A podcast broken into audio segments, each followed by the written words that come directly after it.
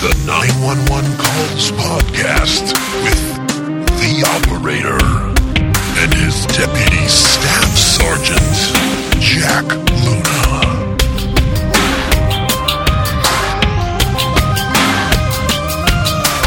Okay, stay on the line with me, man. Where are you? I'm in the front office. Oh, he just went outside and started shooting. Okay. Oh, hi, Luna. Hey, How's it going? pretty good. Yourself? Thanks for asking. Pre- pretty good. Pretty good. Um, Bean Bean had an incident. Yeah, I heard a little bit of it, and we decided to talk about it on the on the episode. What happened? Um, so my brother and sister-in-law have these really cool stools. Like And- poops? Yeah, like stool samples. all over the Multicolored? Can, it's like a museum. Uh-huh. Yeah, it's, it's- they really have a curated collection. It's Like pretty nice. Elephant dung and yeah, giraffe dung. Oh, that's cool. That's a different way to decorate your house. yeah, it's crazy. And they have a game called Who's Poo, and you've got to put your hand in a box and figure out whose it is. God, it's, a fun. straight diarrhea. The operators. You win, and then you know, handshakes. you ever meet people who just have diarrhea all the time, and you're like, ah, I think you. It might be like you're nervous or something. Like it's always people with high anxiety. They're like, ah, every time I take a dump, it's diarrhea. I'm like, go to a doctor. That's you, right? Well, I have an interesting story on that. So we went camping this one time, and my sister, my younger sister, brought her friend with us, and um, her the friend's family was sort of they were like nat- very natural kind of people, mm-hmm. very nice. We loved them, but you know, just lifestyle was pretty natural, and we're camping, so they they had to do their business, so they go off in the woods together, and you know they separate by you know an, an acceptable social distance. They both had to go at the same time. Well, you know how it goes. It's like I have to go to the bathroom. Oh, I'll go with you, Patricia. You know, Oh, okay. they're friends. They're Sure. little. They're little. You know, twelve year old girls. Oh, I thought you were talking about a couple, like a man and a woman, for some no, reason. sorry, my sister and her friend. Like people's periods are synced, but their diarrhea is synced. Gross. also true. Um, so they, my sister and her little friend, they go off into the woods and and they come back, and my sister's like, "Hey, this is really weird, but um." Could you come check something out? I was like, uh, sure. I thought like an animal or, you know, they Can't wait. a, uh, you know, a, a cadaver. yeah, you grab your scout kit. You know, you got your Yeah. magnifying glass and all that. Yeah, you're you're Yeah. you're you're gonna uh, discern what type of uh, mushroom it is with your little booklet. Wild edibles. Exactly. Yeah, can we eat that or not? Turns out what we what I saw is we couldn't eat it. Um, they brought me over and they're like, my sister was like, so my friend's, um, my friend feels fine, but her poop has worms in it. Oh, god! Hey, so I go and I look and I'm like, ah, crap. How they move? They're, so they're moving. They're like little maggots moving in it. yeah, it's like you know, it's you know, and it happens. Yeah, sure. Um, I guess Not to me. But yeah, so we had to, you know, didn't cut the camp camp out short or anything like that because most likely she's had this for a while. It's not like it's you know just happened. right. And so yeah, it, it and a conversation ensued with her parents afterwards. Like, hey, so you you gotta kind of take care of this and Yeah. Don't You know, eat raw prob- meat. Stop eating raw meat. Yeah, it could have been a handful of things that caused it, but it was interesting. Like I never come across that. Like if that happened, if that happened to me, I'd know it right away because, you know, I confirmed that everything's okay toiletry wise. But it was interesting just to see like how far, just based on what I was looking at as a doctor, how far, how far this had had progressed. You know, She What are we had to have talking about? Uncomfortable. What are we Like, talking about? Like like how big are these worms? Uh, Like an inch? y- no, no, no, no, no. They're the little, like, like a, like white and a, you know, quarter inch, quarter inch long. Imagine an inch. That well, yeah, yeah, yeah, Jack. They're like It's caterpillars. tapeworm. Yeah, I went out there and they just like they lifted up like cobras, and they were like. And I was like, "Oh my goodness, that came out." You know, how many more here. are in that twelve-year-old girl? Um, now you know, like quarter inch long, little white things, just look like hair almost. You know, Mm-hmm. Just very small, but but worrisome. So, you know, I'm guessing she had to go to the doctor, or or she didn't. and She she died. I don't know what happened.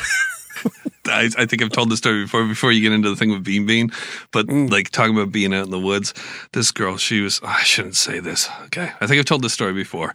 She she has uh she ended up dying in a car accident. So I'll say that afterwards. But um, which is hilarious, right? She she's eating a marshmallow off of a stick.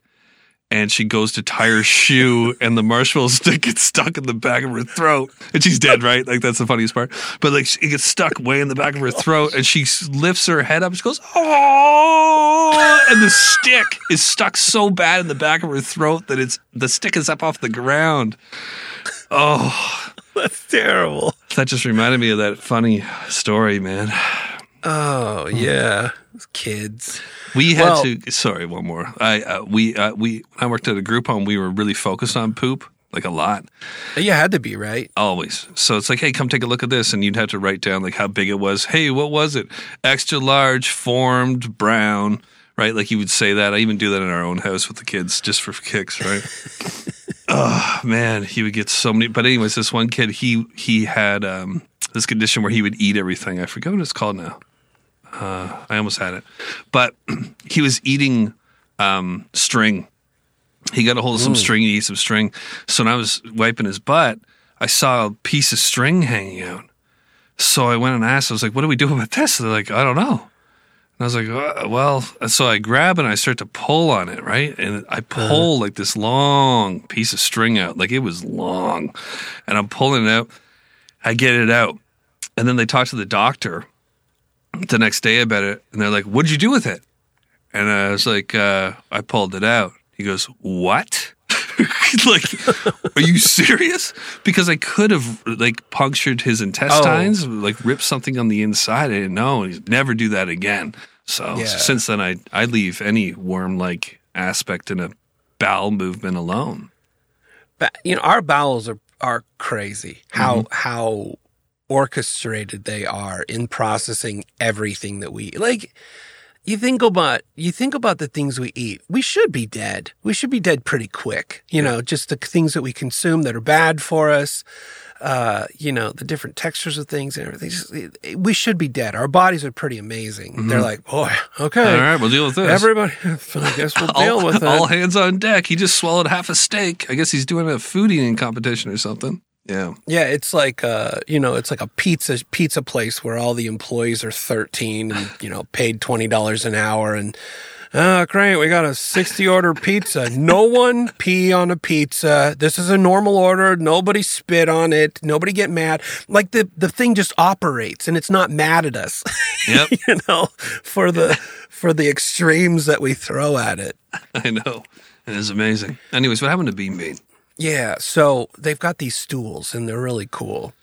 Uh, like leather tops and vintage looking, and the bottoms of them are these three legged, all metal, steampunk kind of just heavy as heck, like 50 pounds a piece, with a big crank on it and a giant, like meaty gear. And when you crank it, the stool goes up or down, you know, so it rises and.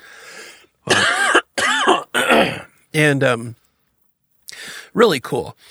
There's three of them. They're they're un, they're in their kitchen area, and they're at the island where we had all the food that we were eating that night. And we were done.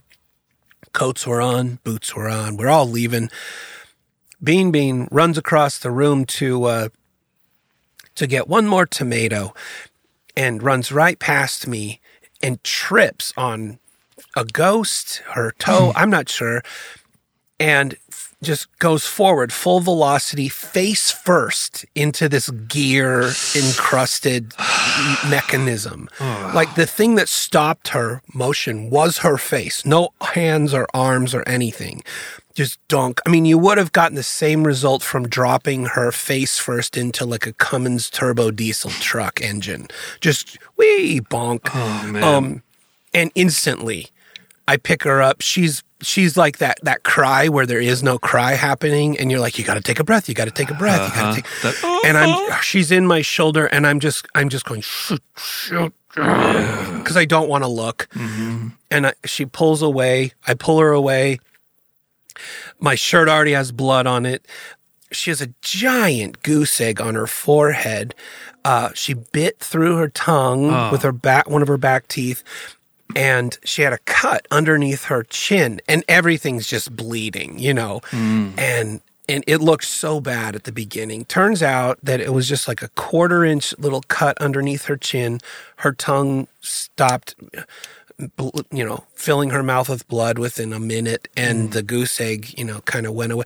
It could have been so much worse. I mean, I'm I'm actually kind of surprised that, like, she didn't lose an eye Yeah. or crush an orbital bone Right. or or something. I mean, it was it was so minimal compared to what that that stool should have been Right. should have done to her face.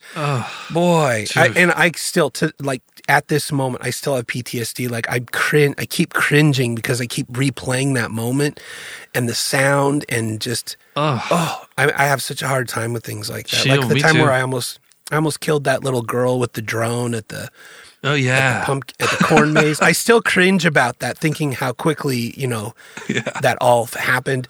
I don't know how I'm going to do in war. Oh, when it have to comes. go to war. Oh man, I was talking to someone. I'll probably be fine. Yeah, you'll be okay. You got the weaponry for it. I don't. I got Yeah. a jar of pickles and a. I think I've got still got some jalapenos in there. But yeah, no, I had a similar thing. rough. Man, I, when I when I heard you talk about that, she was going to get a tomato. Yeah, tomato. That's it. That's all Yeah. she needed. and her face turned into a tomato. Yeah, That's horrific. sad. It's very sad. Did that happen yesterday? Happened Sunday. Sunday? Oh, so okay, so yeah, so so we patched her up really quick, uh, temporarily. Drove her to the ER, and uh, turned out just little glue, li- little little medical glue. They closed the little quarter inch cut under her chin, which needed it. It was deep. It was deep. It just wasn't wide. Um, and uh, and everything else, you know, just kind of healing up. And that's Beanby. That's mouthful Beanby. of blood at least once a month. She, the, the kid's amazing. I don't even know how she runs into stuff. Just hurts so hearing much. it had happened to Bean Bean into a bunch of gears like that. Like you're right, it could have been so much worse. I Ugh. I had um with Charlie, who's four years old. He uh, takes this huge dump. You know, remember I was worried about how small his butthole was when he first uh, was born, and I talked to the doctor smoking cigarettes with him. I don't know if that was in the uncut or not, but. I, No, uh, it's not. No, it's not. Uh, I went for a smoke with the doctor after Charlie was born. He was born on call, had a call over his head. It was like really special. So everybody came and watched it. Went for a cigarette with the doctor, asked about his butthole because I thought it looked small like an elephant's butt. And, anyways, not that small. Oh, one thing to talk about on that turns out that Charlie is actually a warlock from this whole call situation. He's growing silver hair out of the front of his head. Really? Yeah, there's a big patch of silver hair. Girl, I'll take a picture and put it oh. somewhere. I'll show it to you at least. Yeah. But anyway, so Char- Charlie takes this massive dump, and I'm trying to unclog the toilet, and um, I finished wiping him up, and he's out there, he's dabbing on the haters. You know, he gets really, really excited after after he does something, anything. He's like, "I'm dabbing on the haters, dabbing on the haters. That was a big poop, Dad, dabbing on the haters," and he's friggin' dabbing, and then I hear a bang, and then I hear him going. I'm okay. Uh, uh, I'm okay. I'm like, oh shit, he's not okay. So I go in there and his whole his head's bleeding all down his face. And I go in, I get this. I'm like, okay. So I pick him up. He smashed it. Sorry, yeah, he smashed his head on the table when he was dabbing on the haters. Oh gosh. He just slammed a big dabbo on the haters, but they, they fought back. And uh, so he's got a guy. I got a hole in my head. I'm like, yeah, yeah, you got a hole, a hole in your head. So I'm cleaning it all up, and I'm speaking to him real softly. And uh, he goes, uh, "You speaking to me softly to try to calm me down, eh, Dad?" yeah, man. So smart. Uh, so that happened. That might have happened on Sunday as well. wow. Yeah, our kids are their their fates are intertwined, I think. Yeah. Next time you have diarrhea, call me and I'll see if I'm having it too. our So- diarrhea sync up. oh man. All right. Uh, I've got a I've got a question for you Mm-hmm. here. Um, hey Luna. Hey. Hey, by the way, do you know what do you know what Dead Bug says when I say, "Hey, Dead Bug"? Nothing. Yeah. I think I had to like actually manufacture a response from him. I had to go find somewhere in the script in the te- in the audio where he was like, "Hmm." Hmm. I just put it in there because he was like, "I'm not going to respond to that.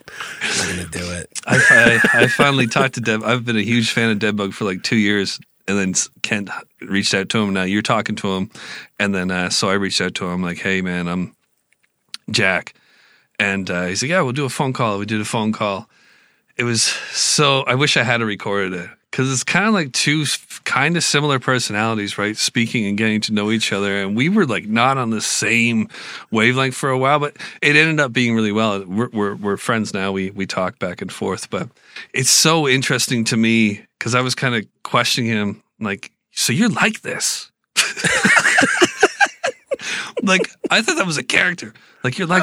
And then I'm like, oh, your YouTube channel's not doing so well. Maybe you should stop dropping like all this homophobic slurs and uh, the racist stuff. And oh, well, what? I'm gonna, I'm gonna like you know, like not be myself. I'm like, yeah, yeah, that's what I'm trying to say. Like you know, don't be yourself so much. so we were like kind of it was weird having the two i wish i had recorded it but now like we we're get we get along really well. It- it- it- Uh, yeah, I couldn't see how that wouldn't play out well, yeah. Giving that kind of input. yeah, yeah, Colin, fucking criticizing the guy. Um, maybe it's not YouTube. Maybe it's you. I mean, that's basically what. Yeah, I right? know, that's It's what I like maybe you should censor yourself. yeah, maybe a little bit. And then I'm like, well, I could probably do it. You know, I could figure out a way to go about it if you want to team up and do a YouTube channel. I said, well, you, you, think you can figure it out when I can figure it out? I'm like, no, no, that's what I'm saying. What, are we going to fight that bug? And uh, it was, uh, it was, he, he's so much fun to talk to, man. He's so smart, He so interesting. so many stories, so Yeah. so much to talk. You know, and and the thing is, it on Dead Bug says. Um, which is a new podcast that's out, produced by, produced and distributed by 1159 Media. Um, you know his his views and and everything. They're packaged up for a you know 15 20 minute story. But it's interesting to hear his insight on things and and why he you know how he gets to where he gets. And you know it's it's just it's it's cool. It's another another He's- way of storytelling. Very refreshing, man. Raw and real. He, he, anyways, you got a question? yeah. Uh hey luna. Hey, hey. i love doing it it's just like it it feels manipulative like i ha- i'm not going to say anything until you say something uh anyway okay hey look looking at your life Oh, good. and we're looking at your life again. Uh, which friend is the poster child for? I knew it. I knew he'd end up like that. It can either be good or bad, but um, you know, do you have a friend that that you're like, yep, I knew that's how it was gonna go. Okay, I'll try to keep this short. The um the thing about me is that and and since our last episode where we talked about the reason why I wasn't coming on to the podcast and all that, and I did a thing on Patreon, I immediately decided to go and get therapy. Just because I'm trying to better myself, I'm trying to change my life in certain ways, financially, social, socially, physically, spiritually. I'm at that point. I'm almost going to be, you know, I'm 41 years old. It's time to make some changes. Are you good friendshiply? Friendshiply, are you good? Are you good with like with? Oh, I'm gonna ask you. How I can ask you if I am because, you, like, here's the thing: you, Kent, my brother. I got a buddy Tim. I got a buddy Terry, Shaz. Uh, I'm sure I'm missing a few people, but all these people, except for my brother, I've only met in the last like eight years. For me, my childhood friends, and I heard Deadbug talking about his childhood friends, and that that got me a little bit too. I also listened to a podcast, uh, Joey Diaz, uh, uh, the joint with Joey Diaz, where he's a comedian, uh, where he's he's so in touch with like his childhood friends still. And so I go to get this therapy. They immediately grab on to me because of some of the stuff I wrote, and they start with me right away. Um, the guy I got, here's his little bio. I help people break free from addiction, heal from trauma, overcome depression, and confront their daily anxieties. That's the guy they freaking set me up with, right? So you hit- and um, he's talking to me, this therapist, and he's like, "Okay, we're gonna we're gonna talk on Monday, but first I want you to write down these certain things." I want you to go through your life. I want you to, so we can, you know, really get the most out of what we're going to start talking about here. I want you to be prepared. I want you to think about these things. And so the friendship angle, it's funny you asked because I was going through that. And I had really close friends growing up. I really broke into this group. I had to fight, literally fight my way into being ha- able to hang out with these guys and stand up for myself a lot. I was the guy who would f- who would fight. I got in like dozens of fist fights just trying to prove myself in these situations, losing them, getting, you know, winning them. Um, if you were going to break into a house, we're going to break into a car, send Jack. You know, like I'm going to do anything because I want to be accepted by this group. And I was a new guy. And so I was, you know, really attached to these guys. And um, we all got arrested at one point and they all turned on me. And um, I, I won't drag this out too far, but that's the pretty the long and short. The, that's the really very short version of it. That they betrayed me, and I realized that I'd been kind of picked on by those guys that whole time too, because I would do anything. You know, it was like they would send me into really dangerous situations, and I was so willing, and they knew they took advantage of me for that. And um, I was exploring a lot of that and I realized that the reason why I don't really get into a lot of friendships is because of those um, situations.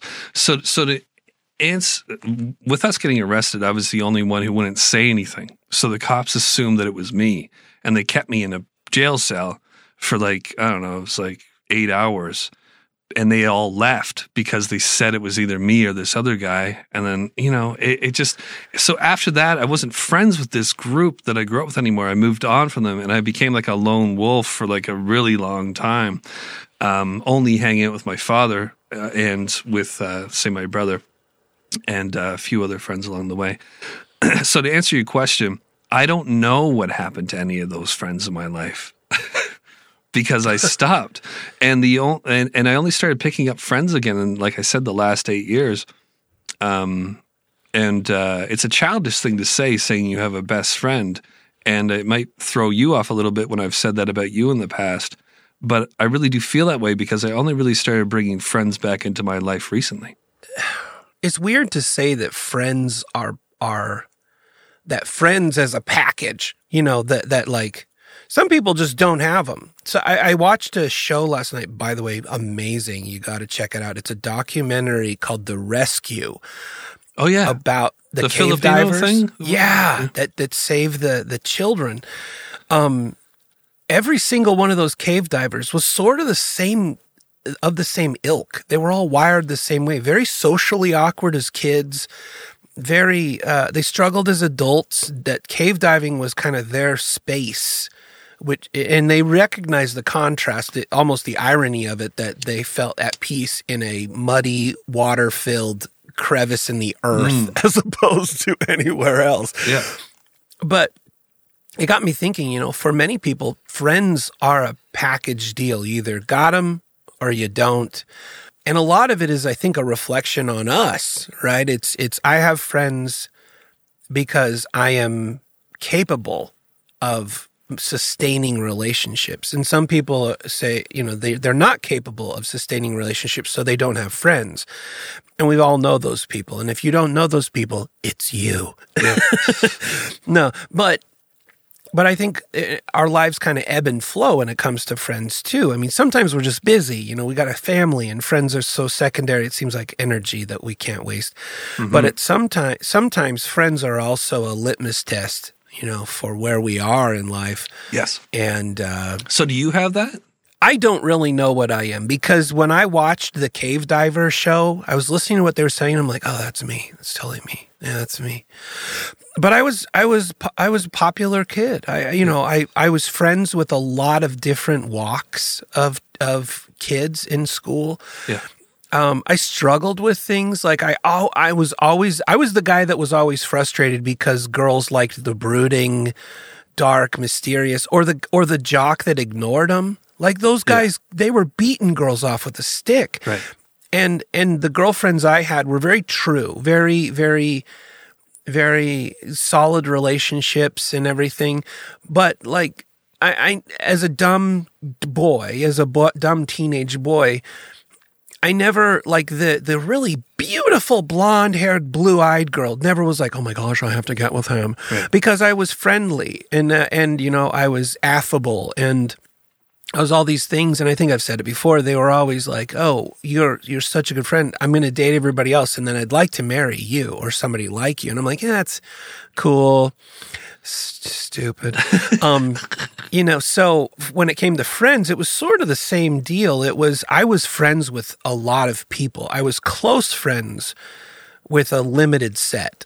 Um because you know you kind of roll with friends that have the similar interests and stuff. And many of my interests I drew I drew toward that had nothing to do with school. I was a, I was a solo athlete. I was a cyclist. I'd go out and ride on my own, and you know um, I was a musician that was learning to play in his room as opposed to just putting a band together.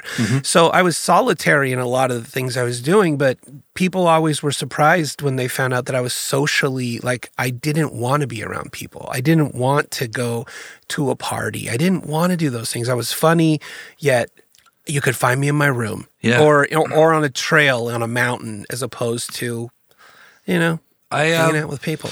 I relate to that too.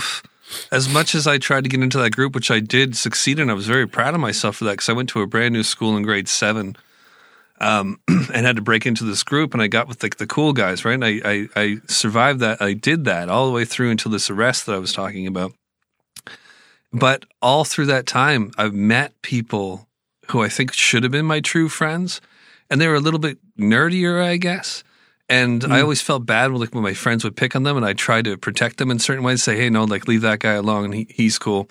And my friends didn't take the time to really get to know me. I I realized I became something that I thought that I needed to be in order to survive within that that friend set that Yeah. that I wanted to be a part of.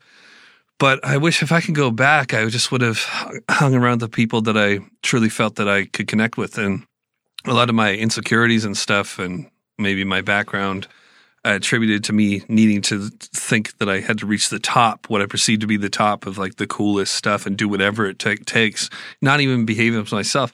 I'll tell you quickly. I mean, even after I lost those friends, when I went to go break into new friend groups and I was like selling drugs and doing weird stuff and hanging out with whoever along the way, there was a period, I think it was for about six months, where I was working with these Irish guys. And I'm, this is shameful for me to even admit, but it says something about my mindset and things that I need to work through in therapy. Is that I was working with these Irish guys and being around them, I took on a bit of an Irish accent. And because I am heritage, my heritage is Ir- Irish, mm-hmm. I was around new people and I started using an Irish accent in hmm. order to be different, be different, and, and for them to like me. And I hmm. and I did this for like six months, and I realized I was like, "This is weird. These people all think I'm from friggin' Ireland, and I've done this to myself. And now I need to completely just like burn this thing and, and leave because I'm embarrassed. I don't want to continue being somebody that I'm not.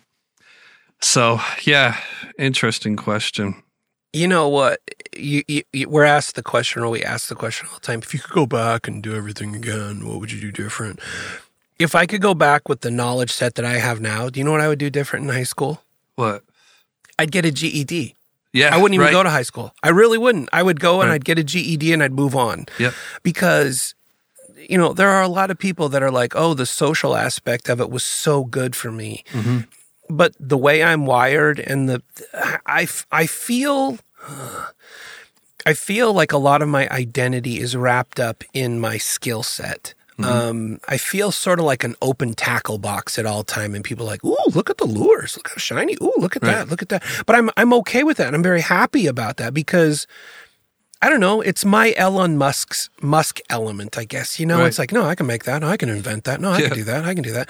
And I, I pride myself on that. So I'd probably go back and either this says that at age 46 I haven't learned my lesson or or uh, you know, I'm I, I, f- I feel in tune. But I'd go back and I'd get school out of the way. I'd get it done quick. I'd get it I'd get get beyond it and then I would start nurturing the skills that I have. I wish I could agree with you that I would do the same thing, and I respect that. uh, there's been some geniuses who have actually done that. I- The one I can't grasp, I don't think it was Elon, it was somebody else. But I truly would just try to be around the people that I wanted to be around that I could relate to, because I think I missed out on a lot of pure relationships um, in the pursuit of just being cool and accepted by like the highest group possible in my mind.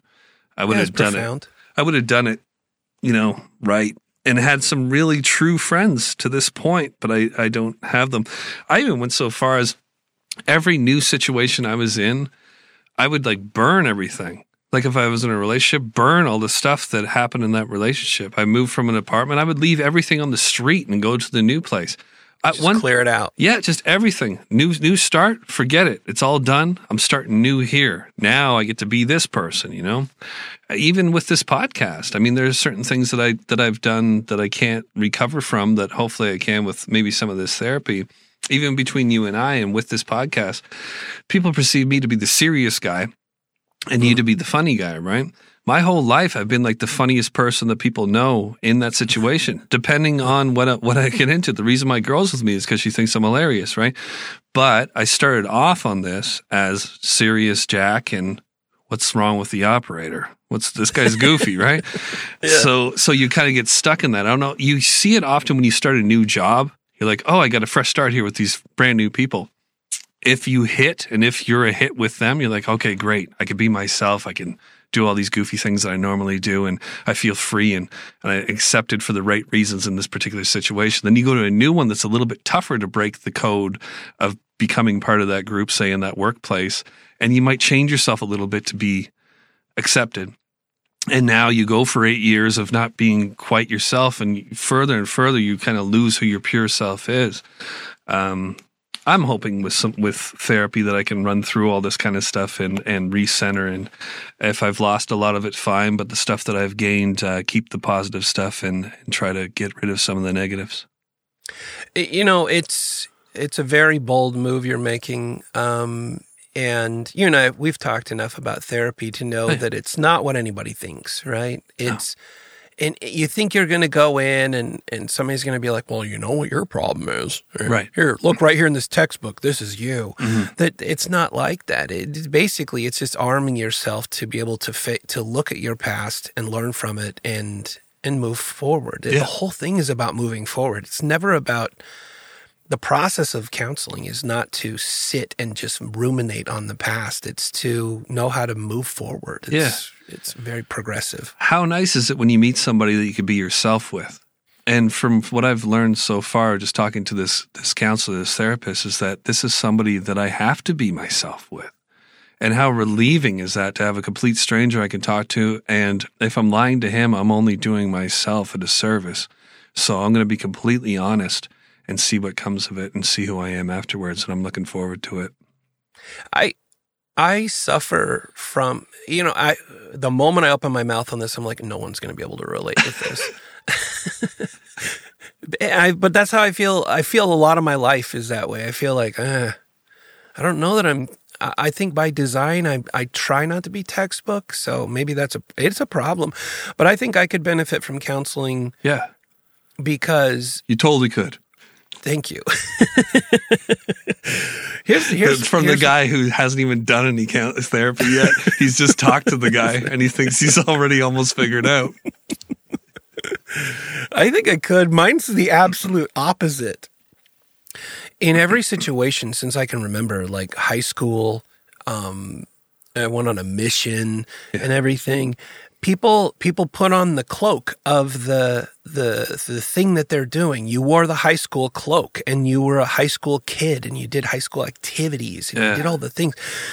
I literally never wanted to be in high school from the moment I stepped in. I looked to do other things. I had an, I had a side job as a as a technical illustrator outside of school. Um, while I was doing that, all of the sports that I chose to be in were were sports that I literally started doing the moment I stepped out of school every day. Nothing was school oriented. I went on a mission, and this, like I said, no one no one can relate with this, but I'm It's sure my struggle. Yeah.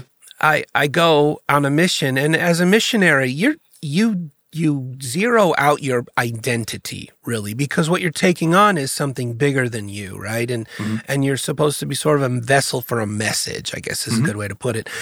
Everybody looks the same. If you've ever seen a missionary, you know they, they're white shirts and Yeah. and you know slacks and a tie and a black badge, and Yeah. everybody's the same. I went on a mission and I tried to be Sam with a badge. Right.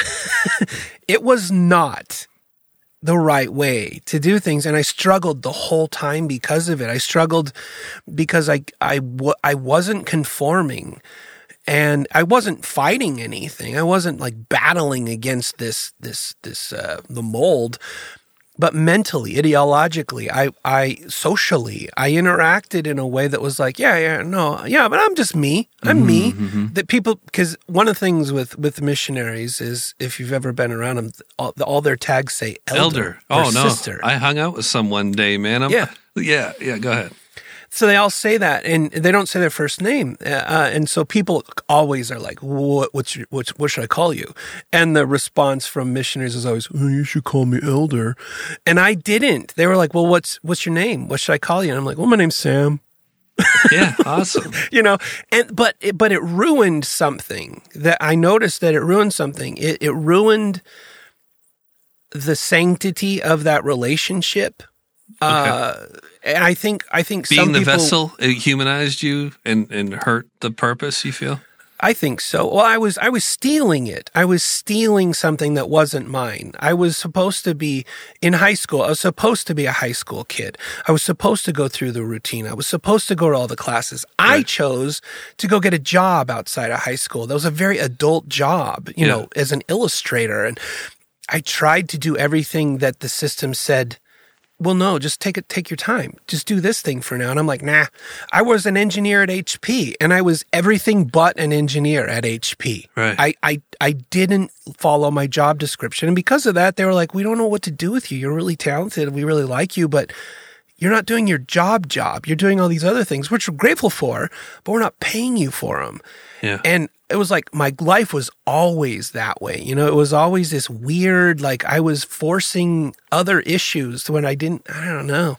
I I could probably do with some counseling. You probably could. It sounds like it. I'm not the right guy, but uh, I will be. And uh, after a couple of sessions, I'll think I'm a counselor. okay, good. Yeah, yeah. We can get into a call, but no, I Yeah. I, I want to tell you one thing. Like in a, I, a big thing happened to me one time in a job interview, and I don't know why I said it, but it made the the one guy laugh. It was a principal of a school who I'm friends with now, and uh, I don't know why I said it, but I said, I don't know if I'm an extrovert or an introvert. You know, I don't know. Uh, Yeah. right now, I feel like I'm extroverted, and I want to tell you guys that I don't think I'm like this all the time. I just feel comfortable around you. So they were asking me about my style and dealing with kids, and then it mm-hmm. often what works for me is being quiet and allowing them to bring it out of them. But then sometimes, depending on the kid, it's overtaking them and showing them that I'm not afraid to be as open as I could possibly be. So maybe I'll get a little bit out of them that way. But in me making that statement, I basically said, I don't know who I am. Right. Yeah. Profound, right? Yeah, yeah. And uh, anyways, I think through through some counseling, you might be able to figure out who you who you uh, truly are by delving into some of the things that you've gone through that you've never really quite put a finger on. If you've been molested, or if you've gone, if you've been abused, if you've um, seen abuse, um, a simple way of looking at your life is like, well, that's it. Like I was affected by that, and I've become who I am through that. But mm-hmm. just by asking me the question of like, talk about your friendships, and then you asking me that question just now about my friendships, I'm like, oh, wait, that's a piece that I haven't been ruminating on. That's a piece that I haven't been going over and over again in my mind. Just the really outstanding bad stuff I've been focused on. And maybe there's pieces there that I need to unpack that will help unlock my true self and meet that person again and go forward fresh um, and be able to truly leave this stuff behind, not just burning it and trying to forget about it, but unpacking it and leaving it unpacked and, and left behind and taking some of the stuff that I want to take with me as well. You know, when you say that instantly, I'm like, okay, if I apply that same logic, uh, what attracted me to wanting to go get a job in high school that was so mature, that was so much more than anybody would expect uh, uh, out of a high school kid. Why? Why did I feel the need to do that? Why did I feel the need to be myself instead of the guy behind the badge? You know, Right. why, why uh, or, or just let the badge be me? Why? Why did I do that? Why am I the operator? Right. well, dude, you. Kind of creeps me out. you need we should Shut up, because I'm about to cry. yeah. I'm about to send you a link to my boy. Oh man, too many questions. Yeah, no, man. that's. yeah. All right. Well, speaking of crying, though, I, I got to be honest. I don't know what it was. I don't know if it was just my frame of mind lately or whatever, but this one teared me up a bit when I was writing it. So I don't know what's Mm-hmm. going to happen. Great. Anyway, hey, hey, Loon, have you ever heard the phrase "come hell or high water" before? Yeah. Uh, Yeah. You always hear it from like a parent where they're like, "We're going to Dairy Queen, but if you guys don't Yeah. shut your mouths, come hell or high water, we're going home." I don't think we all have heard again therapy, but go ahead. right. Come hell or high water came just like three milliseconds before the backhand. Um, The the stick Yeah. of butter got stuffed in your mouth. yeah, everyone knows uh, how that feels. Oh man. Okay. Well, although the term it, it sounds like it could have been uttered by the likes of like Shakespeare, Ugh, Fuck, man. I'll have you this. Don't worry, I'll relieve you the stress of thinking that I was going to do another long monologue. I've, I've actually been reading. I've been reading some Shakespeare. Have lately. you? Yeah, I, I like Shakespeare, but uh, I just, anyways, I don't think it's what kids need in school. That's all. They they don't, and and not on a podcast either. I learned my lesson, so I, we're not going to go into Shakespeare. I promise you. But so, in fact, though, the phrase "come hell or high water" originates in the USA in the mid 1800s. Drovers, uh, which is what you call someone who drives cattle or sheep for a lo- for a living. They would literally go through the most life threatening landscapes, i.e., hell, uh, and through any river or any body of water they encountered to drive their cattle to their destination. They were motivated by the price of cattle to the Californians during much of the gold rush and development of towns and cities after the gold rush. A head of cattle, for example, in Texas could have brought five or ten dollars a head back then. But if you could get that same animal to California, it had raised twenty dollars a head. Hmm. Yeah. So the average cattle drive contained around 3,000 head of cattle. That'd be a purse of roughly $60,000 if you get them all there alive. And come hell or high water, those drovers did their darndest. Yeah. Crazy. Um, Crazy. crazy. I should I should start a history podcast where that's how I end. Like the like the the information I gave you wasn't profound enough. Yeah. I have to end it with a hyperbole every time. Crazy. Self awareness. We're making progress here, Rob. yeah, gosh. Oh, this show's never going to get off the ground. It's always changing. It just becomes a counseling session. What am I saying? It's been a counseling session for you and I Yes, forever. It has yeah. Hmm. from the start. All right. Well, today's call is one where fast action and the calmest of nerves and a few good stories end up saving the day. It was Monday, August 20th, 2013, just si- outside of Atlanta, Georgia. Do you know what's interesting about this date and particularly in history? Nope. I'm going to tell you. It's crazy. crazy, believe it, believe it or not. On that same day back in 1986, we had one of the first incidences that ushered in the idiom that we all know today, going postal. Ah. We've heard that, right? Mm-hmm. Yeah. 86, a mail carrier in Edmond, Oklahoma shot 14 fellow workers dead on that same day back in 86. But that was 1986. This is 2013. We'd advanced in our society by this point. Postal worker murders aren't a thing. They're a thing of the past. Just kidding. In April of 2013, a 19 year old postal worker gunned down five of his coworkers before killing himself, just a stoner's throw away from where today's call takes place. Okay, can I can I step in here before you go into the Yeah. yeah. Not that we uh, haven't wasted enough time already, but recently I've been watching a lot of Seinfeld. It's the only show that I find that makes me just feel like really like kind of dead calm, and I can smoke a little bit of weed and watch it with my girl, and we'll eat and and just like not, you know, it's very relaxing. It's nostalgic. I realized watching recently, Newman, who was a postal worker, is with Jerry in the one episode. They're at the Super Bowl. They end up there together, and he's talking about how unlabeled boxes coming to the post office are like freebies. You know, what's that mean, Jerry? Freebies. And he's got like a VCR and he's got like all this crap. so, anyways, there's a future episode where Kramer and Elaine have a dispute and they go to Newman because he's like this outside guy who doesn't care about anybody and he's judging who should get this bike. And I'm watching this scene and I realize Newman's whole apartment is furnished with this wacky stuff. Like behind him, he's got a poster of the four food groups, and we immediately bought a four food groups poster to put into our kitchen after after this. Actually, in the bathroom because it's just so silly, right? And then he's got he's got a lamp with like a duck on it, and then he's got like a popcorn making machine, and and he's got um a crock pot that has um like uh, cow stripes on Pattern. on, pattern on the side of it. and I go to uh, my girl. I'm like, he's furnished his entire apartment off of those freebies he was talking about.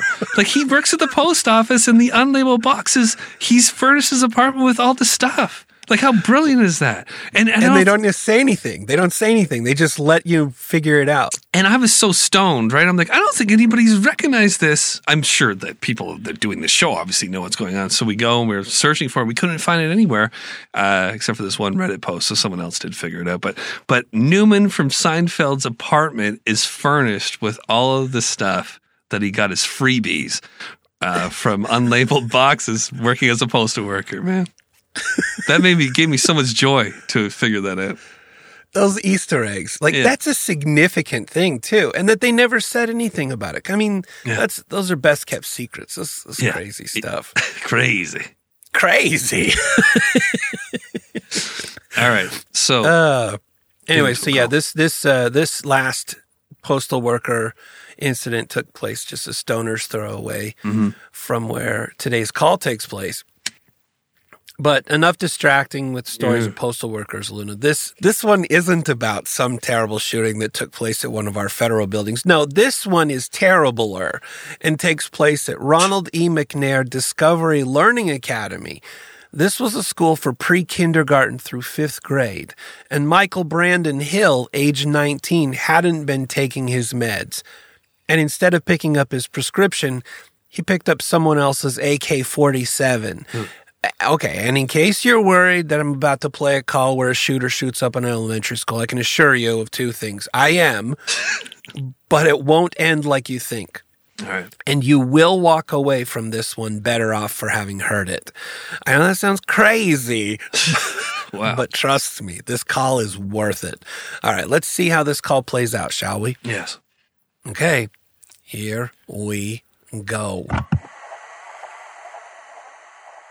DeKalb Police, what's addressing your emergency? Yes, ma'am. I'm on Second Avenue in the school, and the gentleman said, "Tell them to hold down. The police officer are coming, and he said he's gonna start shooting. So tell them to back off. Okay, one moment. Do not let anybody in the building, the, including the police. Do not let anybody in the building, including the police. Okay, stay on the line with me, man. Where are you? I'm in the front office. Oh, he just went outside and started shooting. Okay. Oh, can I run? Where you, can you get somewhere safe? Yeah, I gotta go. No, he gonna see me running there and call me back. Oh, hold on. Put the phone oh, down. Bye. Okay, she said that she's she's getting a police now to tell him to back off for you, okay?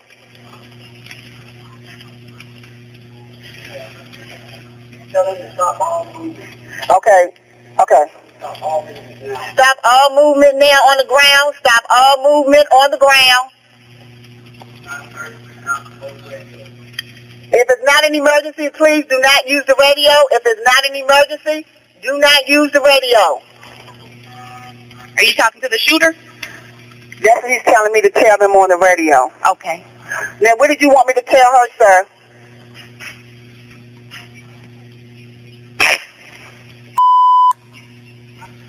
Okay, you tell me put you on hold. Call the news, ma'am. Okay. What you want me to tell? You want me? I'm trying to find the number for Channel Two. Okay, you want me to tell them to come? Hello. Yes, ma'am. Yes, ma'am. Police? Yes, ma'am. He said tell them to back up right now. Okay. Okay, hold on. Okay.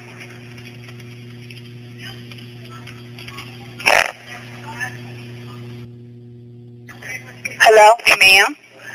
Okay. He said he said to tell them to back off. He doesn't want the kids. He wants the police. So back off and um and what else, sir? He said he don't care if he die. He don't have nothing to live for. And he said he's not mentally stable. Okay, stay on the line with me, okay? Put the phone down if you have to, but don't put it on hold so I can't hear. Okay. Can you tell me where you are? In the front office with him. Okay. She said he said send in one of your radios with an unarmed officer. Okay. She said, okay, she's getting ready to tell them. Or somewhere that he, he can talk to the police. He said, but if they come armed, he's going to start shooting again. Okay. Only one officer. Okay. She said, he said, if you have to, go ahead and evacuate them homes right there in the front of the building. Okay. Okay. Ask him if he's willing to give his name. She said, are you willing to give your name? He said no. Okay. He said no. He know he, he knows that if he gives his name, he's going away for a long time. He said he know he's going away for a long time. He's on probation.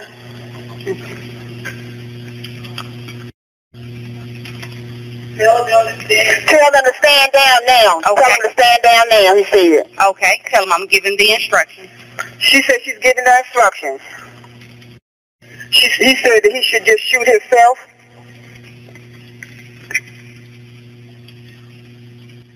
He said, he said call the probation office in DeKalb County and let them know what's going on. Okay. And who are we asking for? He said, she said, who is she asking for? He said he think it's Officer Scott. Okay. Okay.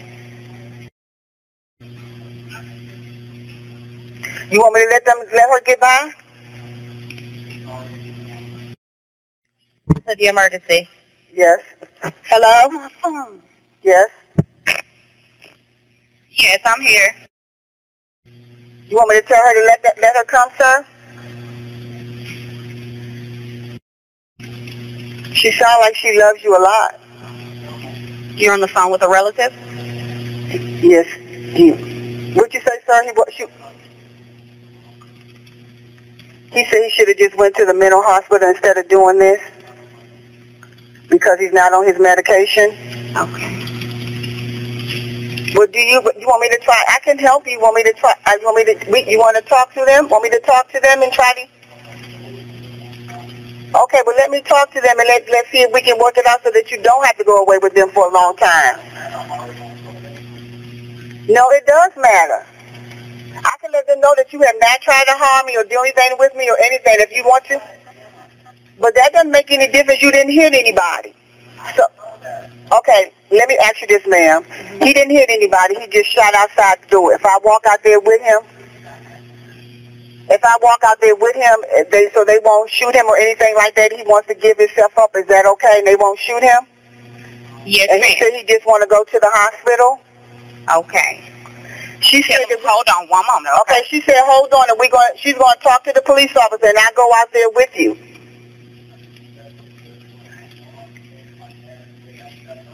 Well, don't feel bad, baby. My husband just left me after 33 years. But Yes, you do. I mean, I'm sitting here with you and talking to talking to you about it. I got a son that's multiple disabled.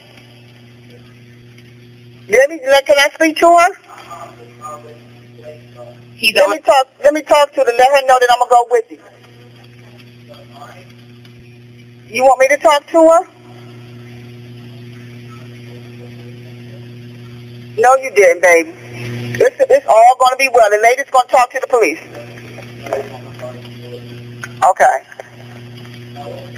Okay. Okay. Hold on. Hold on a second. Okay. Uh huh. Don't don't hang up the phone. Okay. Hold on. He wants me to go over here to the intercom. So hold on for me. Okay. Okay, Okay, wait a minute. So can you talk to the police and let them know that I'm going to walk out there with him and he wants to give himself up? Okay, I am. Let me get an okay from them. Okay. Okay. And what do you and you let me know what we need to do. He wants me to go on the intercom and let everybody know that he's sorry, okay? Okay. Okay, hold on. It's okay.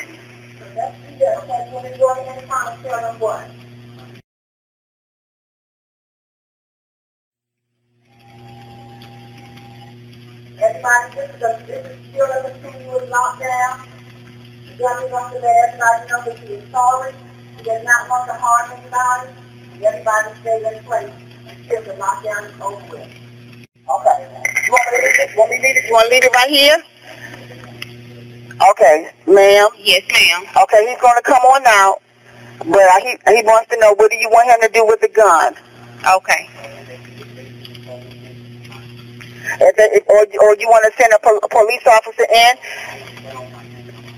and he said he'll be on the ground with his hands behind his back, and I'll take the gun from him and put it over here on the other side by me. Okay. One moment. Okay. Put here, put all that over here so that way they won't see it. Okay. Come over here and put it over here on this.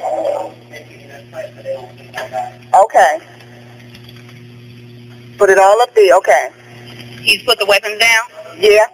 So hold on before you come. He's putting everything down. Okay. So he's gonna get on the floor. So tell him to hold on a minute. So let him get everything together. He's getting it all together. Okay. Tell me when you're ready, and then I tell him to come on in. Okay. He wants to drink his bottle of water. So let him drink his. Let, let him get it together. He's.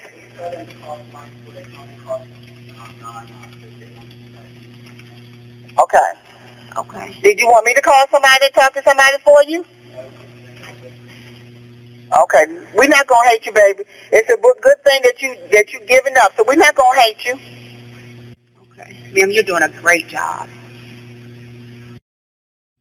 So let's do it before the helicopters and stuff like that come. So they hear you hear them? Okay. So what, what you want to go ahead and want me to tell them to come on in now? Okay, he's getting everything out of his pockets now. Okay. Okay, he said the gun may come back and say it's stolen, but it's not. He knows the whole story about the gun, and he'll let you all know that. Okay. Do y'all want him to take his belt off? That's fine. Just take all his weapons off. Okay, she said that's fine. Take all your weapons off your. He, she said you don't have no more weapons. Okay. Okay, so you going? Okay, he on the ground now with his hands behind the back. Tell the officers don't come in with any gun, no come in shooting or anything, so they can come on in, and I'll buzz them in. Okay. So hold on, just sit right there, and I'm gonna buzz them in, okay? So you'll know when they're coming, okay? Okay. So just stay there calm. Don't worry about it. I'm gonna sit right here so they'll see that you try not to harm me, okay? Okay. Okay. It's gonna be all right, sweet. I just want you to know that I love you, though, okay? And I'm proud of you. That's a good thing that you just given up, and don't worry about it. We all go through something in life.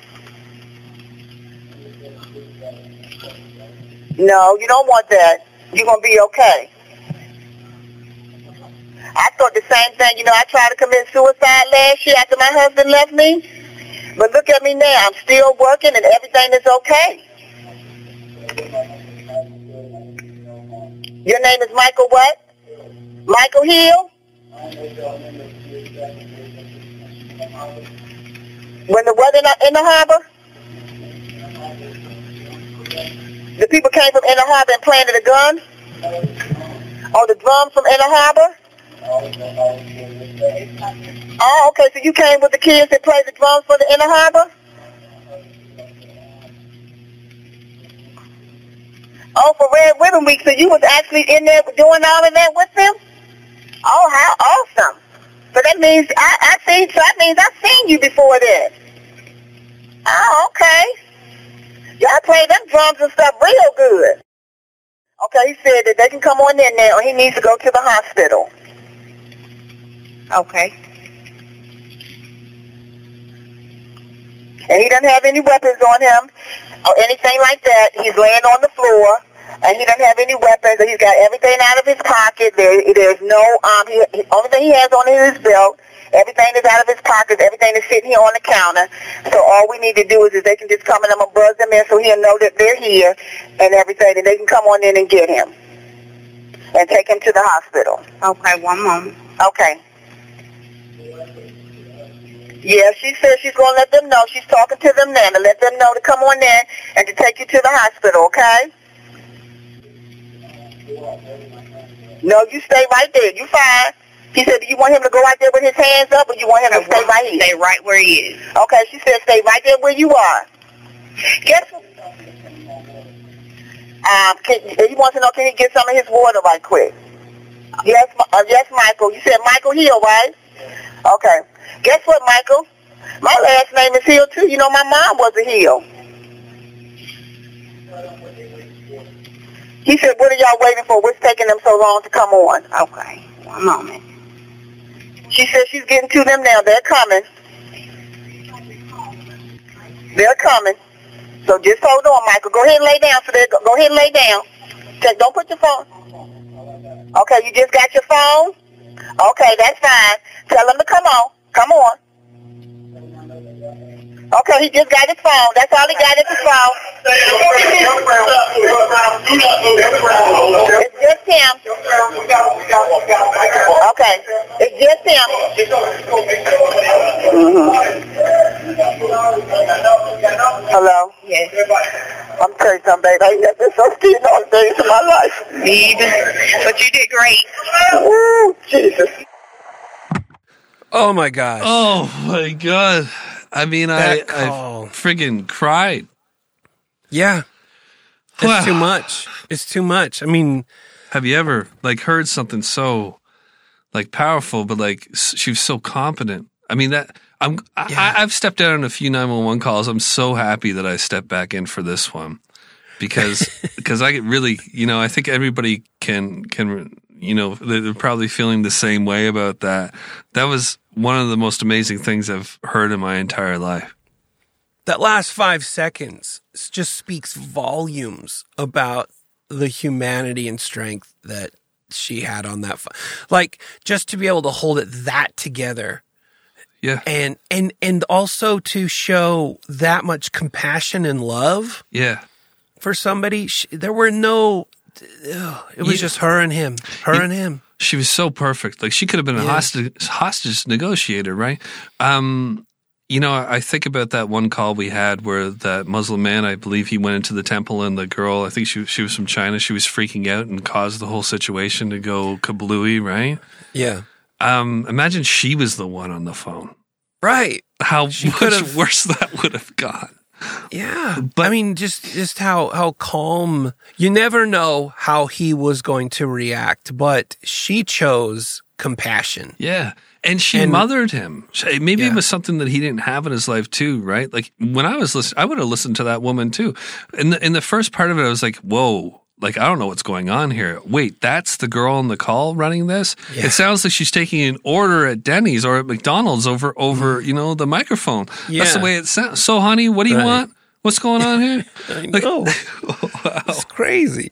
All right, well, let, let's dig into this a little bit. yeah, All right. So in July, this was August Mm-hmm. of 2013.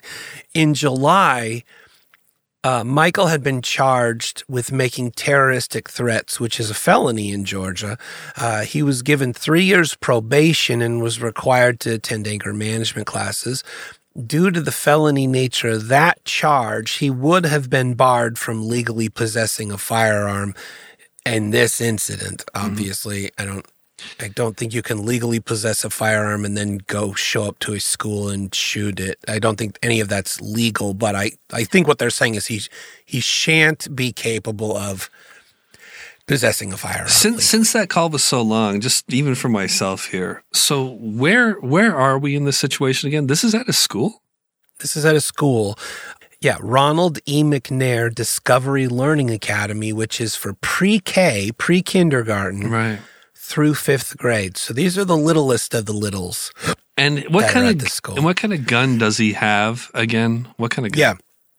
So AK forty seven. And an AK forty seven for people that don't know, uh, the, clo- the apples to apples comparison that people make often is AR fifteen, which is very American, and AK forty seven, which is very terrorist looking. Yeah. Um, the difference between them is apples to oranges, though. The AK 47 is a much more powerful weapon. Um, there was a YouTube video that I watched a while back AK 47 versus AR 15 and your car.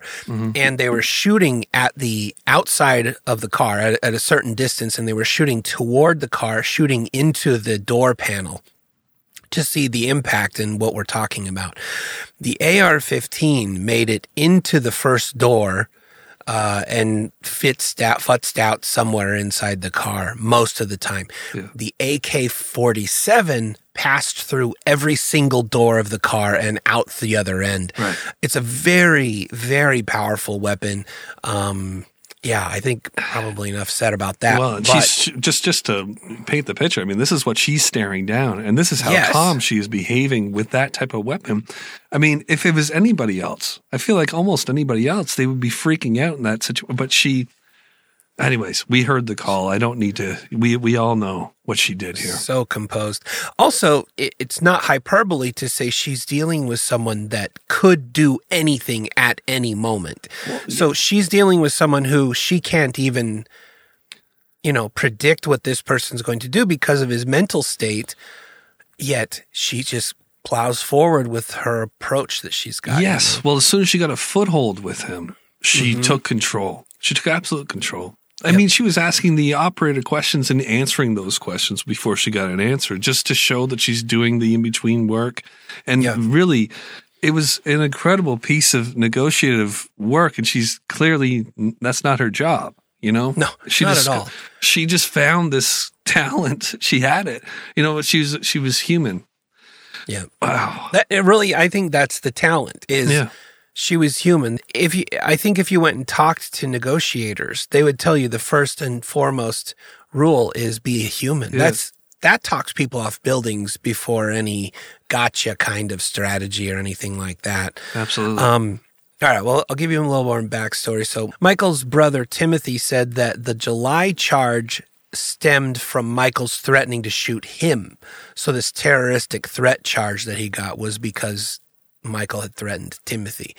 He agreed, though, that there was no way his brother could have legally bought the weapon through a licensed firearm dealer. He said he had to get them from buying them off the streets or something. There's no possible way a gun store would sell them to him with his mental history. Um, Michael's birth mother had died earlier in his life, and he had never knew his father. A pastor's family had welcomed him into their home for many months prior to the shooting after he had started attending their little church. Uh, he'd never displayed any kind of behavior like this toward them during that time. Uh, however, there are records of felony threats and a burglary charge back when he was 15. So naturally, the, the kid's he's got mental issues, he's got family issues. Those are going to manifest themselves in some way. And in this in this case, it's you know there's some there's some miscreant deeds. right. You know, and and. Michael's white, right? Michael's as white as you can get. And the caller was uh, African American lady, a black woman. It's- Yes, she was. it- wow, man. Just what? Wow. She mothered, she mothered or sistered the hell out of him there, and it all seemed so. I'm sorry to go back to this, but it it was very genuine. But what really got me, a few things got me there. I was like freaking in tears. You know, I'm an ugly crier, Job. But the the thing at the end that really got me was her going, "I never been so scared in my life," and she didn't sound scared, man. Not at all. Amazing. And I, I, I appreciate that you brought up their skin color because I think, correct me if I'm wrong, the reason you brought it up was because this had all about humanness. Yes. About that's the that's the recipe here. And that race and all the complexities that go along with it had nothing to No. they, they were not at bear in this relationship at all. This were two humans dealing with each other. And that that's what made this amazing and beautiful Yeah. and frightening all in the same, you know?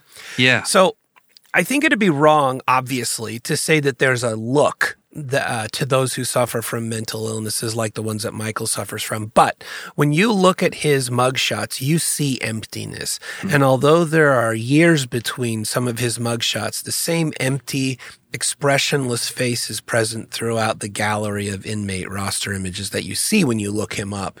So just prior to the shootings, uh, he'd mo- actually moved in with another family from the church that he was attending.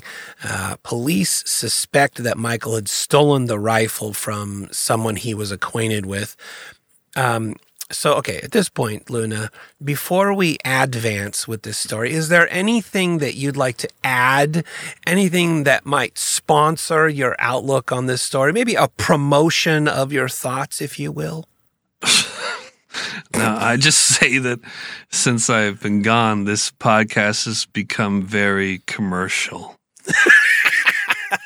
Perfect. And with that, we bring you some ads. We got to pay the bills. That was good. That was solid. Uh, okay, back to the call. And this amazing woman who ended up calling 911 and stuffing Michael's plans of destruction. Her name, and it should always be remembered, is Antoinette Tuff. Oh man, That's right. Her last name is Tuff. And she is every bit of her last name. Come hell or high water, she was not only going to make sure that she made it out alive, but she was determined to see that Michael made it out alive. yeah, Upon Michael's entrance into Antoinette's front office area, he didn't say, You all are going to die today. He said, We all are going to die today. At that moment, Antoinette recounts, I saw him as a 20 year old man standing in front of me that was younger than my children and saying to me that he hadn't taken his medicine and that he should just kill himself. Two days before that, my principal and assistant principal at school helped save my life. So to me, I knew that I needed to help save his life. I was saying to myself, God, what do I say? How do I say it? Every word that proceeds out of my mouth right now is life or death, not just for me, but for all of us that are involved. So give me the words to say, no more, no less, that this young man may be able to see you in the process of oh it my all. god! And you know, it almost makes you believe in God, but uh, it's it's um, she just let it rip, and it was from the heart. And, Yeah. and again, very, very human. And if such things exist, truly, it happened in this circumstance because every word that came out of her mouth, she was blowing me away. I was like, is, is she reading this from like a textbook on how to deal with this one particular person in this one particular situation? Yeah. Between these two particular human beings, everything was so perfect that she Yep. was doing. And it, it was straight from the heart. It was exactly what was necessary. She communicated to the rest of the school to clear the school of the 800 plus children and all of the teachers. The doors behind her front office and the rest of the school had been closed and locked during the evacuation to try and prevent um, Michael from entering the main school area. So this just left Michael and Antoinette alone in the front office of the school. Antoinette in her seat and Michael anxiously looking out the window into the school parking lot, gun in hand and 500 rounds of ammunition in tow. Yeah, Antoinette set to work on de escalating things with Michael. Although she had called 911 and was directing things like the multitasker that she was wired to be, she began telling Michael about herself. You heard her talk about her marriage that had fallen apart after over 30 years, Yeah. the immense struggles that she had ha- endured starting her own business, and about the pressure she felt in raising her children, one of whom has severe disabilities. But even with all those odds that weighed her down, there was something even more immense that she was shouldering. Michael had just stepped into the school stating that he didn't want to live anymore. Those words rang true to Antoinette as just two days prior, she had attempted to take her own life Jeez. Amidst the struggles of losing her marriage after her husband had cheated on her and gone through with divorce, a divorce just a few months prior. Hmm. But instead of like maybe many of us would have mel- melting down, she dug deep, and the byproduct is the call that you just heard. It's a poignant reminder of her fortitude. The last five seconds of that call are so telling of the weight that was laid on her shoulders. She had made it through. Michael had made it through without the loss of any life. And now, for the first time, the magnitude of that situation hit her and she began to sob. Michael was given 20 years for aggravated assault on a police officer. During his court proceedings, his mental health was constantly weighed by the judge, as you would expect. You know, hey, is this person fit to be stand trial? Is he mm-hmm. unfit? You know, he was sentenced to serve his time. And I have to add to that that I couldn't find his current whereabouts. There, there could be several reasons for this. One of which might be that he was actually given a modified sentence that offers him some mental health treatment. And once that kind of scenario plays out, the individual's records become obscured from public record. It's both a bit maybe unsettling, but also for a kid like Michael, I hope it ends up being the respite and maybe the resolution that helps him. Can I uh, ask you? I missed. Where does this aggravated assault on a police officer come in in this whole situation? When did he do that?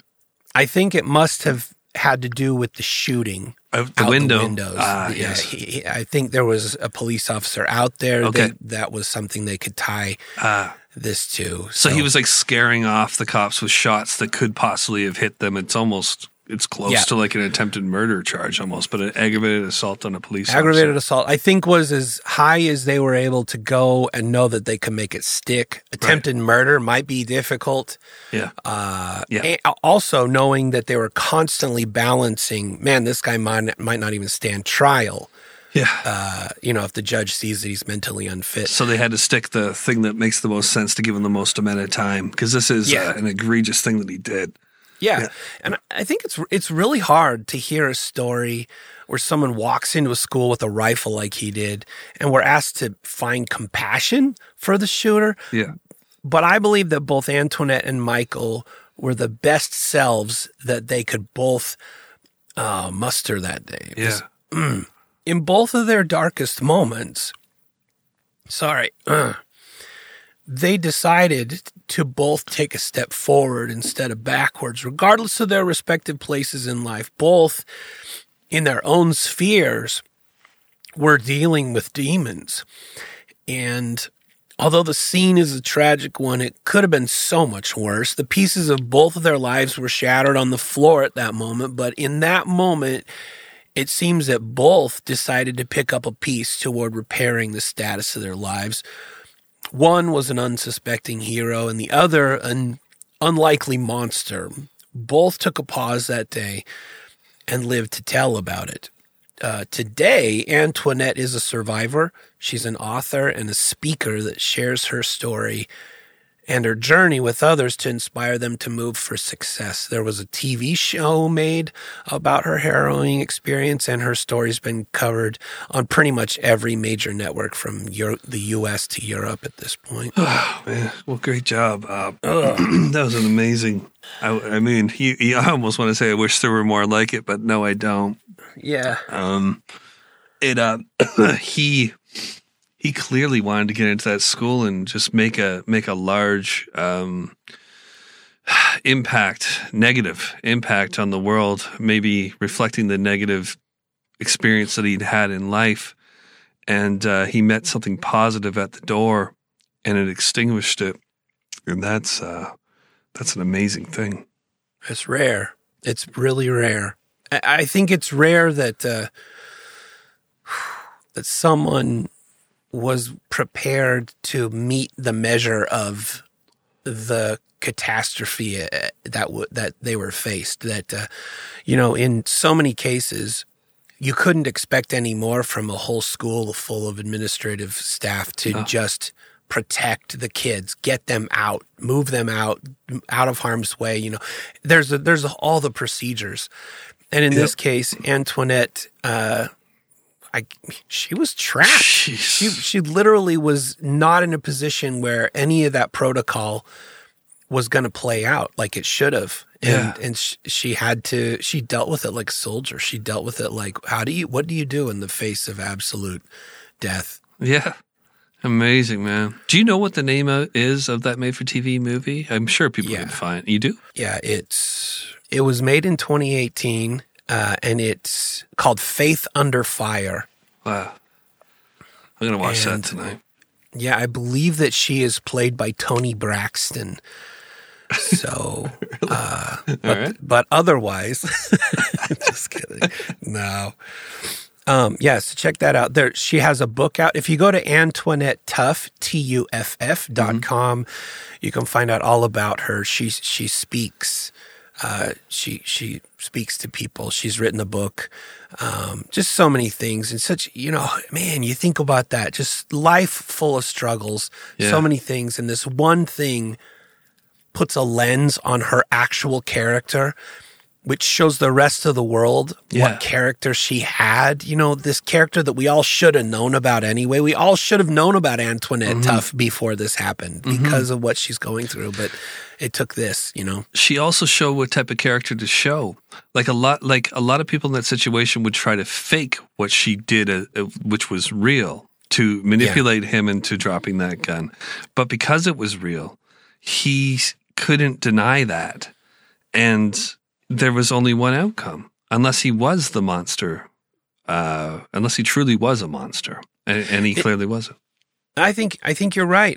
I think that at the point where he was in his life, you know, bullying had happened. You know that that uh, isolation had happened. That all of these things. But I have to probably give some credit to the families that took him in because Mm-hmm. they must have imbued in him compassion Yes. and understanding of what it looks like when someone is being Absolutely. Mm-hmm. truthful and compassionate to you. And I mm-hmm. think he recognized that and that disarmed him. Yeah, yeah, man, amazing. It was a, that was that was truly amazing, man. That was crazy. That was freaking crazy, bro. Oh, oh. hey, how about a happy ending? Oh God, I feel I feel pretty happy. Yeah, yeah, I'll take it. Okay, yeah, I don't know how we beat that one. Oh, I've mm. got an idea. Mm. Hey, Luna, mm. Have you ever delivered a baby over a phone while on a call with 911 and then named the baby Layla? Actually, yeah, man. Back when I was seventeen. No, well, I didn't. I crazy. Never, that's crazy, bro. Freaking everything's lining up today. Layla, yeah. Yeah, weird. Well, this dude had that happen to him. Let's listen in as this dispatcher and a dude earn dual doctorate degrees in pediatric doctoring. This one has it all a lack of doctors, a pregnant lady, a dude, a dispatcher, a shoelace, and a baby. Sit back and relax. Just kidding. You're only going to need the edge of your seat for this one.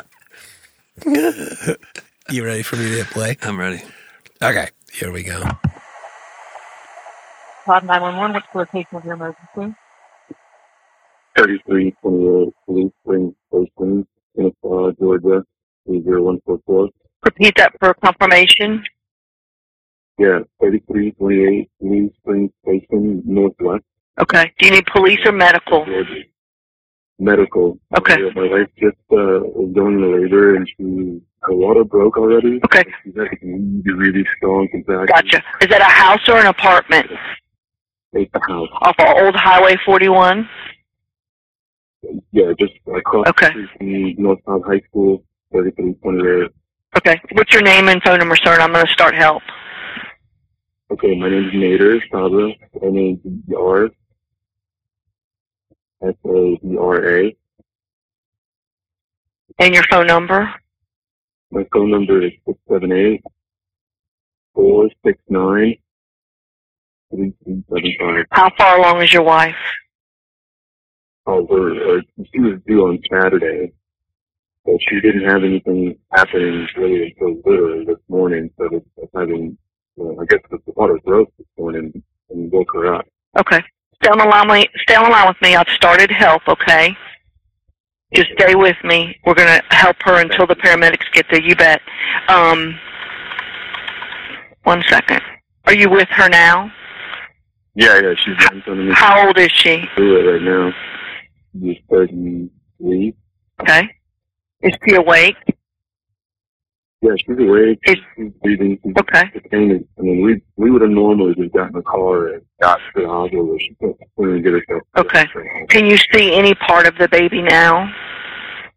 Uh, no, she's actually laying on her side, Okay. but And you said that she is having contractions?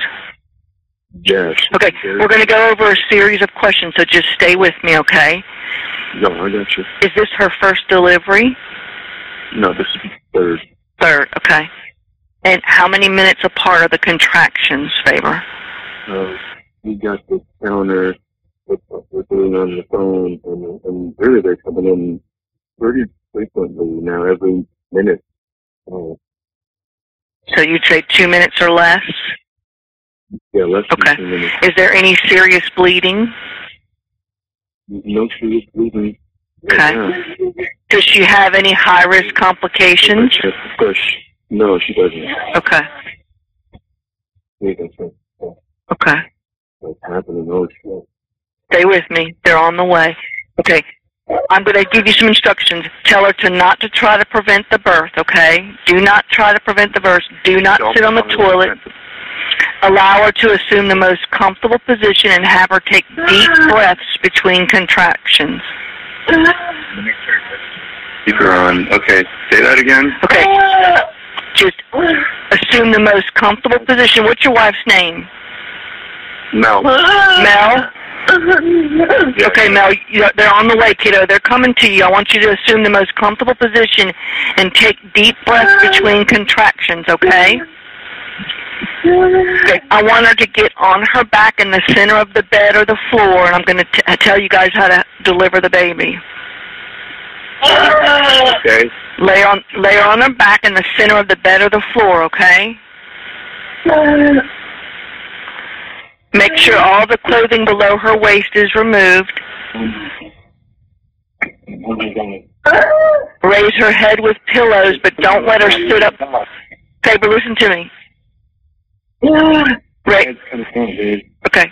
Raise her head with pillows, but don't let her sit up or go to the bathroom. Okay? I want you to get some dry towels and a blanket to wrap the baby in and get a string or a shoelace to tie around the umbilical cord. Not right now. Her head's coming out. Okay. All right, just stay with me. Go get a dry towel and blankets. Um, Go get some dry towels and a blanket. And get a string or a shoelace to tie around the umbilical cord after delivery. And get a safety pin also if you have. Okay. Faber, are you going to do that? No. Not the baby. Okay. Is she pushing or straining? No, she's not. The baby's just coming out. Okay. Can you see part of the baby? Her head is out. Okay, all right. With each contraction, place the palm of your hand against her vagina and apply firm but gentle pressure to keep the baby's head from delivering too fast or tearing her. Do you understand? Yeah, okay. Okay. As the baby delivers, support the baby's head and shoulders and hold its hips and legs firmly. Remember, the baby will be slippery, so don't drop it. Okay. Okay? Okay. Were you able to get clean, dry towels, something clean to put the baby in? Yeah, yeah. Okay. Is the baby completely out? No, her head is out for sure. Okay. Have her push hard to get the baby out. She, she does. Oh, her shoulder's out. Oh my god. Ah! Oh, she's out. Okay. Ah! All right. Keep the baby between the mother's legs and level with her bottom. Okay? Is the baby crying or breathing? Yeah, baby's crying. Okay, y'all are doing fine. Gent- gently wipe off the baby's mouth and nose. Dry the baby off with a clean, dry towel. Then wrap the baby in another clean, dry towel. You're doing fine, okay? Cover the baby's head, but not its face. And, and without pulling the cord tight, put the baby down between the mother's legs level with her bottom. Be sure the cord is not wrapped around the baby's neck. Be sure to keep the baby and the mother warm. Okay? You're doing great. You're doing great, guys. Okay, Faber, listen to me, okay? Yes. We're going to watch the baby closely for three minutes, and then we're going to tie the cord with a string. Okay? Without pulling the cord. So wait, wait for three minutes. Okay? So just make sure now that you have every you wipe the baby's nose and mouth. Okay? Um, And keep the baby warm. Keep your wife warm. Okay? And we're just going to hold for three minutes, and then we're going to do something with the cord. Okay? Do you have a shoelace? I can get one. Okay. If you can do it safely, but don't do anything with it until I tell you to, okay? Is it a boy or a girl? Hold on.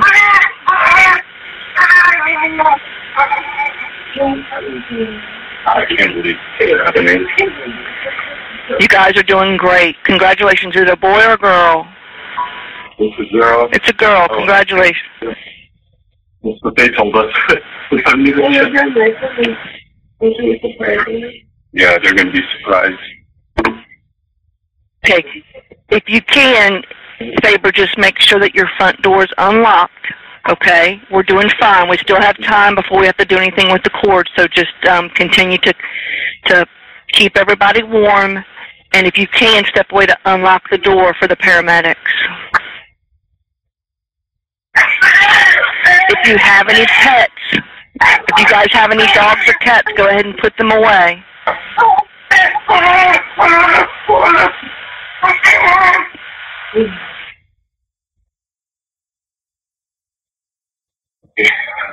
Door's unlocked. Good. If you have any dogs or cats, go ahead and put them away. Oh, no, we don't. Okay, you're doing great. Doing great. How's mom? I'm good. She's good. really good. Yeah. And how's the y'all are doing terrific. Congratulations, kiddos. How's the baby? Doing good? Okay, good. Just keep everybody dry and warm. Okay, I'm going to give you some instructions, Faber, for the umbilical cord, okay? But we're going to wait just about uh, 30 more seconds before we start, all right? What we're going to do is we're going to we're going to tie a string tightly around the umbilical cord about six inches from the baby. Don't cut it. We're just going to tie it. I'll let you know when we need to do that, okay?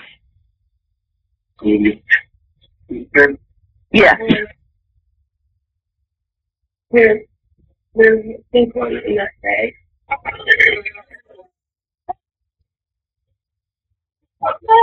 Okay. So, Deborah, do you have a shoestring? Do we have a shoestring?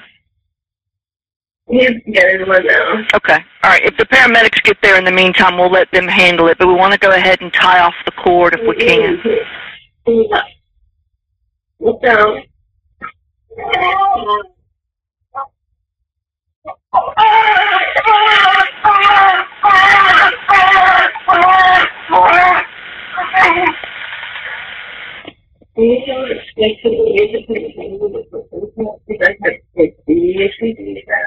Did she wait to deliver her placenta because she Okay, had okay. issues? I'm gonna give you. I'm gonna give you instructions on that, Faber. But do you have the shoestring?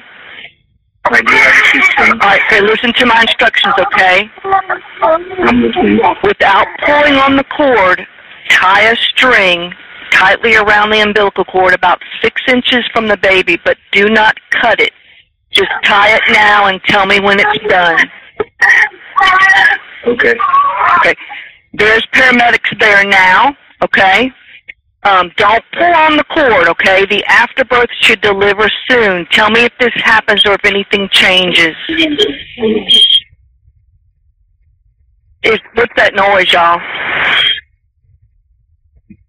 Faber? He put not the alarm. Oh, okay. All right. Is the afterbirth out yet, Mel? Hey, Mel. Yeah. Did your afterbirth come out? I don't think. Okay. Yeah. And on me, okay? Okay. How you doing? Okay, I'll let you guys go. Good luck to you, okay? Congratulations. We're gonna make you another one, okay? Oh, wow. Wow, wow, wow. You got to imagine that happens a lot, but hearing hearing it happen and actually hearing it happen successfully, I guess. They're lucky that guy's a stoner and so friggin' calm, man. The uh, thing that occurred to me at the end there, which is like, "Is it a boy or a girl?" I was on an episode of, I think it was Brutal with Kent, and Kent had only had girls, and so I was like trying to tell him about cutting the cord, and I got it mixed up, and I was like, "Yeah, we had boys, so you had to cut the cord, right?" And he's like, "Wait a minute." I'm like, "Yeah, yeah, yeah, the umbilical cord's like attached to the penis." Wait, and then I was like, "Whoa, what, what am I talking about?" So I thought that Kent hadn't had the experience of cutting the umbilical cord because he had girls. Because the dick was attached to the umbilical cord for some. Anyways, um, that's amazing. My uh, brother-in-law and sister-in-law, uh, they just had a baby two days ago. Um, Your And- brother-in-law and sister-in-law. wait a minute, how, is that how that works? No, wait, my brother-in-law and his wife. The, let's see. Who are you related to directly? So my girl's brother. oh, okay. All right. Yes. so yeah. Okay, is she my so- sister-in-law? Yeah, I guess they're both your your in-laws. Yes, that's correct. I, I don't know All right, I I don't know. Yeah, I, I got mixed up there too, like Kent and I did with the dick cutting situation. But uh, so they go in, and uh, she has to have a cesarean, and he had to take a dump the whole time. He's like, "Great, I get to remember this whole situation." By having to take a dump while this whole situation's going on, but it, it made me interested to look into what cesarean is, and I'm sure a lot of people know this, but I didn't. Julius Caesar, he had trouble like when he was being he was being born as a baby coming out of his mother. They they couldn't get him out. So because he was going to be Julius Caesar, they cut her open and pulled him out, thus saving his life. Oh, And that's why it's a cesarean. Julius Caesar was taking it out that way. I see. Wow. They used to before that they were only doing it to dead mothers, mothers who had died during childbirth, and then cut them open to try to save the baby. Oh my gosh. So before Julius, it was only dead people. well, Wow, so he would have been considered like a miracle baby, like ultra special. Right. Well, the mother and the mother survived in the situation too because they got ahead of it, right? And they'd done a few of these procedures already, and then they started doing it going forward when there was um, a situation where the mother was at risk and the baby as well. Do you remember that? uh, Actually, I think it was a dark me a dark call that we covered where um, that lady call uh, put a fake ad out for baby clothes on Craigslist. The lady responds, she's Right. pregnant. The lady attacks her, takes her baby out. Yeah, yeah. yeah. Oh, that? yeah. And I described all the layers that a doctor has to go through Mm-hmm. to get to the baby. Uh, it's it's immense. There's 12 layers of the human body that they have to cut through, and any misstep could cut some severe arteries, some severe blood flow. That is, you know, Well, this is a happy ending. Huh? We don't want to talk about that situation where Yeah. a woman cut a baby out of another woman's. but yeah, Oh, the devil's in the birthing a child is not that easy. well, that's what I'm I've heard. surprised there's billions of us. Me too, man. Somehow we pull this off a, hat trick. Oh, the two that I saw were horrific. Everyone says Mm. Yeah. it's beautiful. That's what I was talking to, well, to my brother in law about. I was like, man, it's not pretty. He's like, yeah, especially when I take a dump. yeah. You know, if hyperbole could be a human, it'd be ladies. Mm. Why? Because that should never be able to happen. It's like it's the most impossible. It's like no, no, no. You're over. You're over. You're you're overstating this. There's no way Yeah. that thing could come out of there. And we're like, no, no, yeah. So, w- late women are like the human version of hyperbole. It's crazy. what it's their bodies freaking can do. crazy, bro. Bring it all together. Um, all right. All right, well, that's all I got, and I, I don't think we can say any more on this one. I think No, it's man. pretty pretty buttoned up. I'll see you. I'll see you next month. This was a lot of fun. I enjoyed the break and uh, looking forward to the next one. You call me whenever you need me. I will. All right. I love you. Love you too, man. Hugs, everybody.